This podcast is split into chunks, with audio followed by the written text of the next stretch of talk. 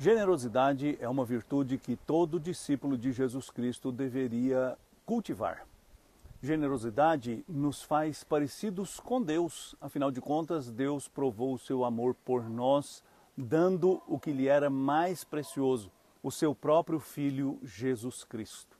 O apóstolo Paulo, na segunda carta que escreveu aos Coríntios, no capítulo 9, no versículo 7, para estimular aqueles irmãos a praticar a generosidade, ajudando outros que estavam passando por adversidades, por carências financeiras, escreveu assim: Não contribuam por constrangimento ou obrigação, pois Deus ama quem dá com alegria.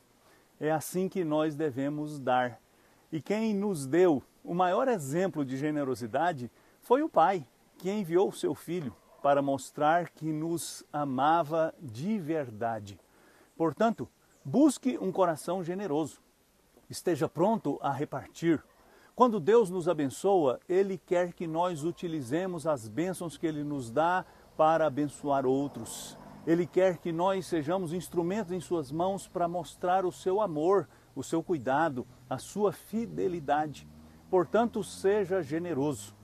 Não faça conta de migalhas. Afinal de contas, o nosso Deus é aquele que nos dá muito mais do que nós pedimos ou pensamos, porque Ele é um Pai misericordioso que quer sempre o melhor para nós que somos os seus filhos. Portanto, tenha um coração generoso. Abençoe, porque você já foi grandemente abençoado e sua vida será um instrumento poderoso nas mãos de Deus para tocar muitos ao seu redor. Vamos orar? Senhor, muito obrigado pela maneira tão generosa que o Senhor nos trata. Dá-nos a graça de sermos também generosos como o Senhor é. Eu te peço em nome de Jesus. Amém.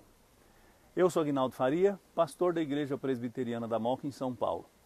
Se você quer receber mensagens semelhantes a esta diariamente, inscreva-se no canal, marque o sininho e você receberá todos os dias uma mensagem para fortalecer e animar o seu coração.